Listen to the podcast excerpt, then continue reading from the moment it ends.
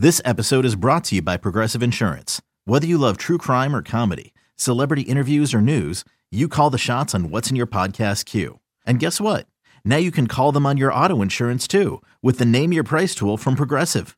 It works just the way it sounds. You tell Progressive how much you want to pay for car insurance, and they'll show you coverage options that fit your budget. Get your quote today at progressive.com to join the over 28 million drivers who trust Progressive. Progressive Casualty Insurance Company and Affiliates. Price and coverage match limited by state law. This episode is brought to you by Shopify. Whether you're selling a little or a lot, Shopify helps you do your thing, however you cha-ching. From the launch your online shop stage, all the way to the we just hit a million orders stage. No matter what stage you're in, Shopify's there to help you grow. Sign up for a $1 per month trial period at shopify.com slash special offer, all lowercase. That's shopify.com slash special offer. Whether the action is at the link or the bank, there's never an off day on Broad Street. It's the biggest news of the day, every day, with takes from someone who's never short on them. It's WIP Daily with Joe Giglio. Welcome on in, WIP Daily. Joe Giglio with you. Appreciate everyone subscribing, following, of course, um, listening in to the podcast. And of course our video feed 94 WIP the YouTube page. Subscribe there. You'll get all our podcasts immediately when they go live. And of course Tucker Bagley joins me on the video podcast to give his take on the biggest story of the day. And, and today it's unfortunately for the Sixers it is always unfortunately for the Sixers. Like I, I, it never feels good talking about the Sixers. It's Joel Embiid and his comments uh, which actually happened a few days ago with Maverick Carter and, and they came out yesterday. We reacted a little bit yesterday on WIP and of course, I want to give my full thoughts here on WIP Daily with Joel Embiid and, and his assertion that he wants to win a championship, whether that be in Philadelphia or somewhere else. And for the first time, really throwing throwing something out there that eventually this could lead to Joel Embiid not being in Philadelphia. I, I think this is inevitable. I think we've been trending towards this for a little while now, and I have a lot of frustration towards all the parties involved here, but specifically Joel Embiid. And look, he's allowed to feel whatever he wants to feel. He's allowed to say whatever he wants to say. He's a grown man, and you know whatever. Like he, he if he if he's starting to wonder if his career here is going to end in a championship, he's not alone. Because I two years ago I said it's they're, they're not going to win a title with this guy here. But what's frustrating is listening to him talk about it and just the abdicating of responsibility that he seems to have that he wants to win here and it's almost the way he framed it it's everybody else's fault that it's you know not his, it's everybody else's fault. And I'm not going to pretend that the Sixers haven't made mistakes around him. They have roster decisions, guys they've kept, guys they've they've traded away, uh, moves they've they've made. and it's it's been a lot of mistakes in building a trying to build a championship team around Joel Embiid. That's obvious. But what's also obvious is the common denominator in all of this, from front office to players to coaches, there's only one that has been here since the beginning of this, when they drafted this guy, and that is Joel Embiid. He's the common denominator. And even if you want to take out those first few years because injuries, and you want to just say from the first time they made the playoffs, when their first playoff trip happened with Joel Embiid to now, that six year span, he's the only one that has been here through it all. So every year when they lose, he, he's the common denominator. And I have yet to find the series where Joel Embiid was truly great in in the NBA playoffs ever. He's had some moments. He's had some games here and there, but not pillar to post greatness by Joel Embiid, especially when you get beyond the first round. You know, they could beat up some the Nets in the first round. Nobody cares. Second round is where it usually gets real in the NBA playoffs, and Joel Embiid has often been just a, poor version of himself in those spots. So to hear that, it's frustrating, and I actually, you know, feel bad for all of you out there, and, and uh, I'm sure in a few minutes Tucker will will, will continue this. But I, I, feel bad for everyone out there who's defended Joel Embiid for all these years. And and there's been a lot of different steps along the way, whether it be his play, whether it be the time that he basically shushed the crowd. Uh, everybody said, shut the bleep up. I think he mouthed it that night that we reacted on WIP those years ago when he heard some criticism and then he fired back. You know, whatever it's been, through every step, Joel Embiid has had many defenders. And I think part of it is he's a good player and he's a homegrown player and a player that was drafted here. So you want to defend him. You want to believe in him. You want to believe this is going to work. I, I, totally understand that. But I think the other reason why Joel Embiid has so many defenders is he's been looked at, and I mean, seriously, I mean, I was going to say figuratively, literally attached himself to the name the process. Right, the process was polarizing. So I feel I've always felt like because he's the attachment to the process to Sam Hinkie, he all the emotion from that side of the argument, and I was I was for it. I was, was on that side. They should tank. They should do all that, all that stuff that you know, you know, in the, in the ancient history now. But I was on it. I was on board with that. But I think a lot of the defense of Joel Embiid stems just from that. Like he's the symbol of this. He's the reason for this. It's all going to work. Everyone that thought this was the right way was right, and and we want to defend that to the end. Right? It's almost like this. Joel Embiid has become the hill you die on you know, in some sectors of of the fan base. And and I, I understand, but I feel bad. I feel bad if you're still there. I mean, I I believed in the process. I'm off Embiid. I, I've separated the two. One one's an idea, one is a theory, one is a, a thought exercise, one is a, you know basketball experiment. The other one is a person that has not lived up to his billing in the postseason year after year. It's just it's just the reality of him. But I feel bad if you're a big Joel Embiid defender because this guy has never figured it out. He's never grown up since he got in the NBA. Is he a better player now than he used to be? Of course he is. You know, he's he's developed into an MVP uh, of the league, which is incredible. There's very few guys that have ever done that. I think it's like 35 or 36 players have ever won an NBA MVP award. So he's in a rare group of talented individuals. He's also in a one of one group in which NBA MVPs that have never got past the second round. There's just one, and his name is Joel Embiid. So you, you factor all this in the ups, the downs, the great, the not so great, and you think about all the defense of this guy. And then I, I thought it was spitting in everyone's face, saying what he said. I mean, look, if he wants to have those conversations behind closed doors with Daryl Morey about his future, about now feeling some uncertainty, that's fine. He won't be the first, he won't be the last NBA player to have those uh, opinions, feelings, whatever. But to throw it out there like that, I, I just thought it was a slap in the face to the fan base especially the, the sector of the fan base that really believes in this guy. I also think he's just completely taking himself away from the responsibility here of, of his fault in why this team has not won a championship or really even come close to a championship. So it's just it's it's frustrating because the Sixers are a mess. They're a mess from top to bottom. And you know, I, I think the Sixers missed the boat on this Embiid thing three weeks ago, four weeks ago and maybe even a year ago, but let's just say three weeks ago.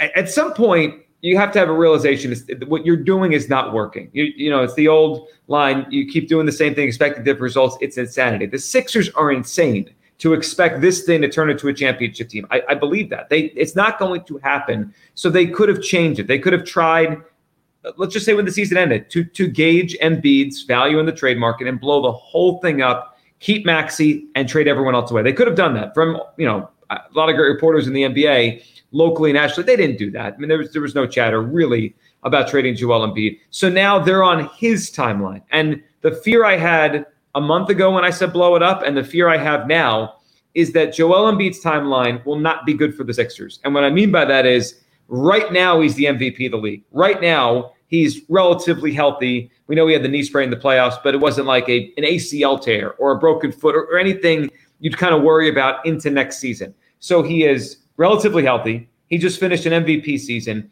I don't think executives in the NBA, really all sports, are as championship centric as we are. I think they're more black and white statistics, you know, plus minus analytics, whatever you want to use. Like they think of things in a more global picture. We think of it as he's a loser, he's not. So I, I, I think there'd be big value for Joel Embiid. Heck, Rudy Gobert got like four number one picks a year ago, and Joel is, is so much of a better basketball player. So this is could have been the opportunity here this offseason before free agency, right when it was all fresh, around the draft, to gauge the trade value of Embiid, blow the Sixers up, and rebuild the whole thing while he was at probably peak value.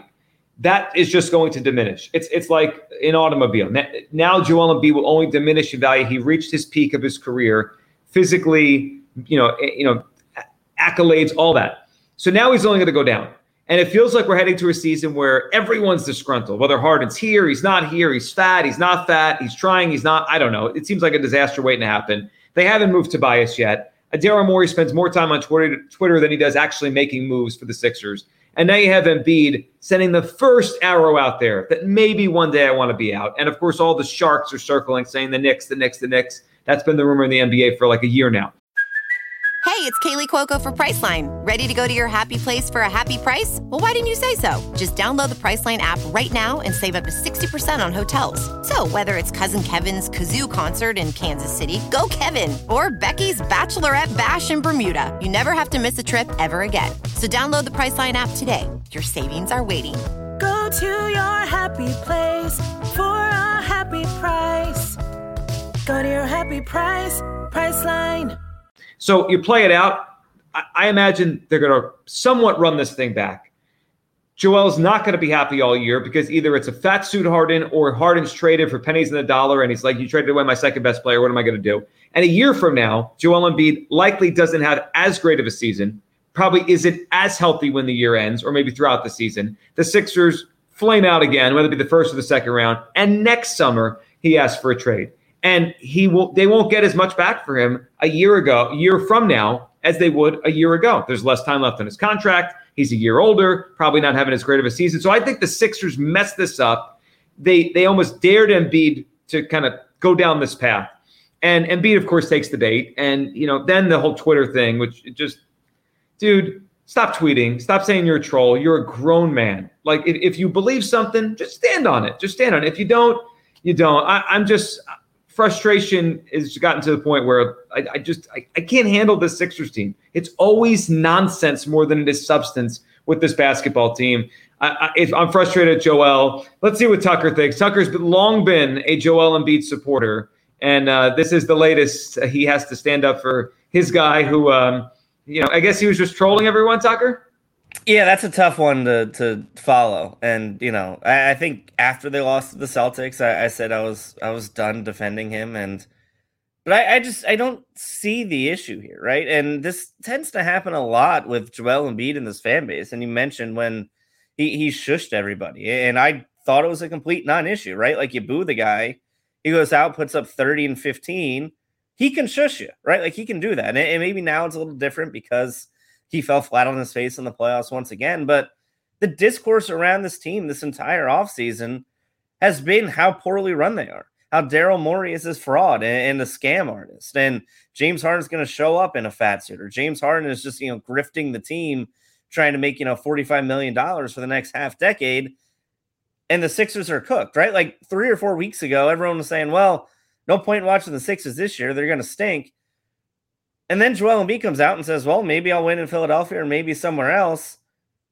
I don't know. Like that, isn't he just agreeing with everybody else? Like, I, I, think he's just as frustrated as everybody, and I understand that that he's part of the reason why the fan base is frustrated. And there's, you know, certainly a, a bit uh, of a lack of accountability from him because he, he certainly is culpable in this entire mess. If he just plays better in, you know, Game Six or Game Seven against Boston, maybe we're not having this discussion and we're talking about you know next steps and, and building and moving forward. But if I were Joel Embiid and I was sitting there and I'm watching James Harden and Daryl Morey, you know, tweet and go through Shams and, and Woj and talk about, well, he wants to play. No, he doesn't. And there was a report yesterday that, you know, the Sixers think Joel Embiid's like Kobe Bryant and he's going to stay with the Sixers for, for, you know, the rest of his life and he wants to remain here. That, that may very well be true, but I mean, at some point, I think he has to get just as fed up as everybody else.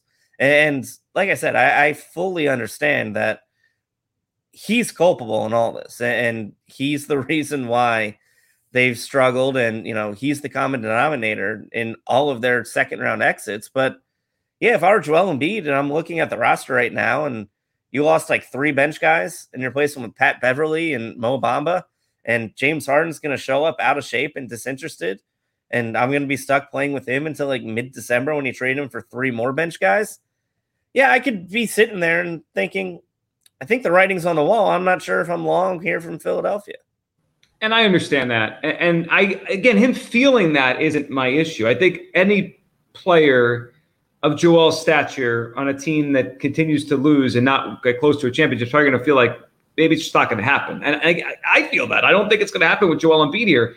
The difference is, and and maybe it's unfair. I, I don't care.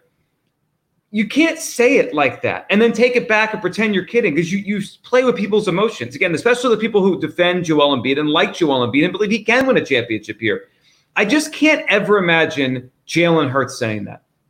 I just can't. I can't imagine Bryce Harper saying that. And Bryce Harper might think it. Bryce Harper's probably thought before last year, I'll, I do not know if I'm ever going to win in Philadelphia. This thing is screwed up. We can't put a bullpen out there. We can't fill out a bench. We can't fill out a lineup. Like we have holes. I'm sure he's thought that or wondered it deep down. You just can't say it and expect the reaction to be anything but, hey, man, we've supported you, we've embraced you, and now you're saying this. And the other part that just frustrates me, and I come back to this a lot yes, the Sixers have made mistakes around Joel Embiid, a ton of them. But Joel Embiid hasn't carried his weight in the biggest moments. If you know, you go back to some of those series where LeBron James lost with the Cleveland Cavaliers early in his career, and he was putting up 35, 10, 10. I mean, he was the best player in the world, and he had nothing around him. And when he went up against juggernauts, like let's say the Celtics, it just wasn't fair. He, he couldn't he couldn't will his team past a team of three Hall of Famers, and it was understandable. But you're like, all right, well, he's doing his part, and it's it's really because he doesn't have enough around him. Joel's not doing his part. So it, it, falls on deaf ears where you say, I don't know, I want to win a championship. I don't know if it's going to be here. You're part of why this doesn't work. That's it's almost like he doesn't see that. He doesn't acknowledge it. And it's the same thing like after game seven. You know, me and James can't do it alone. Like you guys played bad in that game. It was actually your teammates keeping you in the game. That's the stuff that is frustrating. The Sixers are frustrating. Joel is, and I just thought his comments were were wrong. I mean, I, I just thought uh, to say those things and then to, to jokingly walk them back is is a sign of Joel Embiid's continued immaturity. I think we know we all know how this is going to end. He's going to ask for a trade one day. I, I, don't think it's going to end up like Kobe, who actually did ask for a trade from the Bulls at one point, to the Bulls at one point. Didn't happen. I don't think it ends up like Dirk. I think he gets traded likely a year from now. They do one year of this. They try with Nick Nurse. Whatever Daryl Morey does with the roster when he's not tweeting, they'll figure out. And a year from now, this likely ends with a Joel Embiid trade request and just a, career that should have had nothing but great vibes because of the story is going to end in Philadelphia with nothing but bad vibes. I appreciate everyone listening, subscribing, following the podcast. Of course, our video feed, 94 WIP, our YouTube page. Thanks for watching. We'll talk tomorrow on WIP Daily.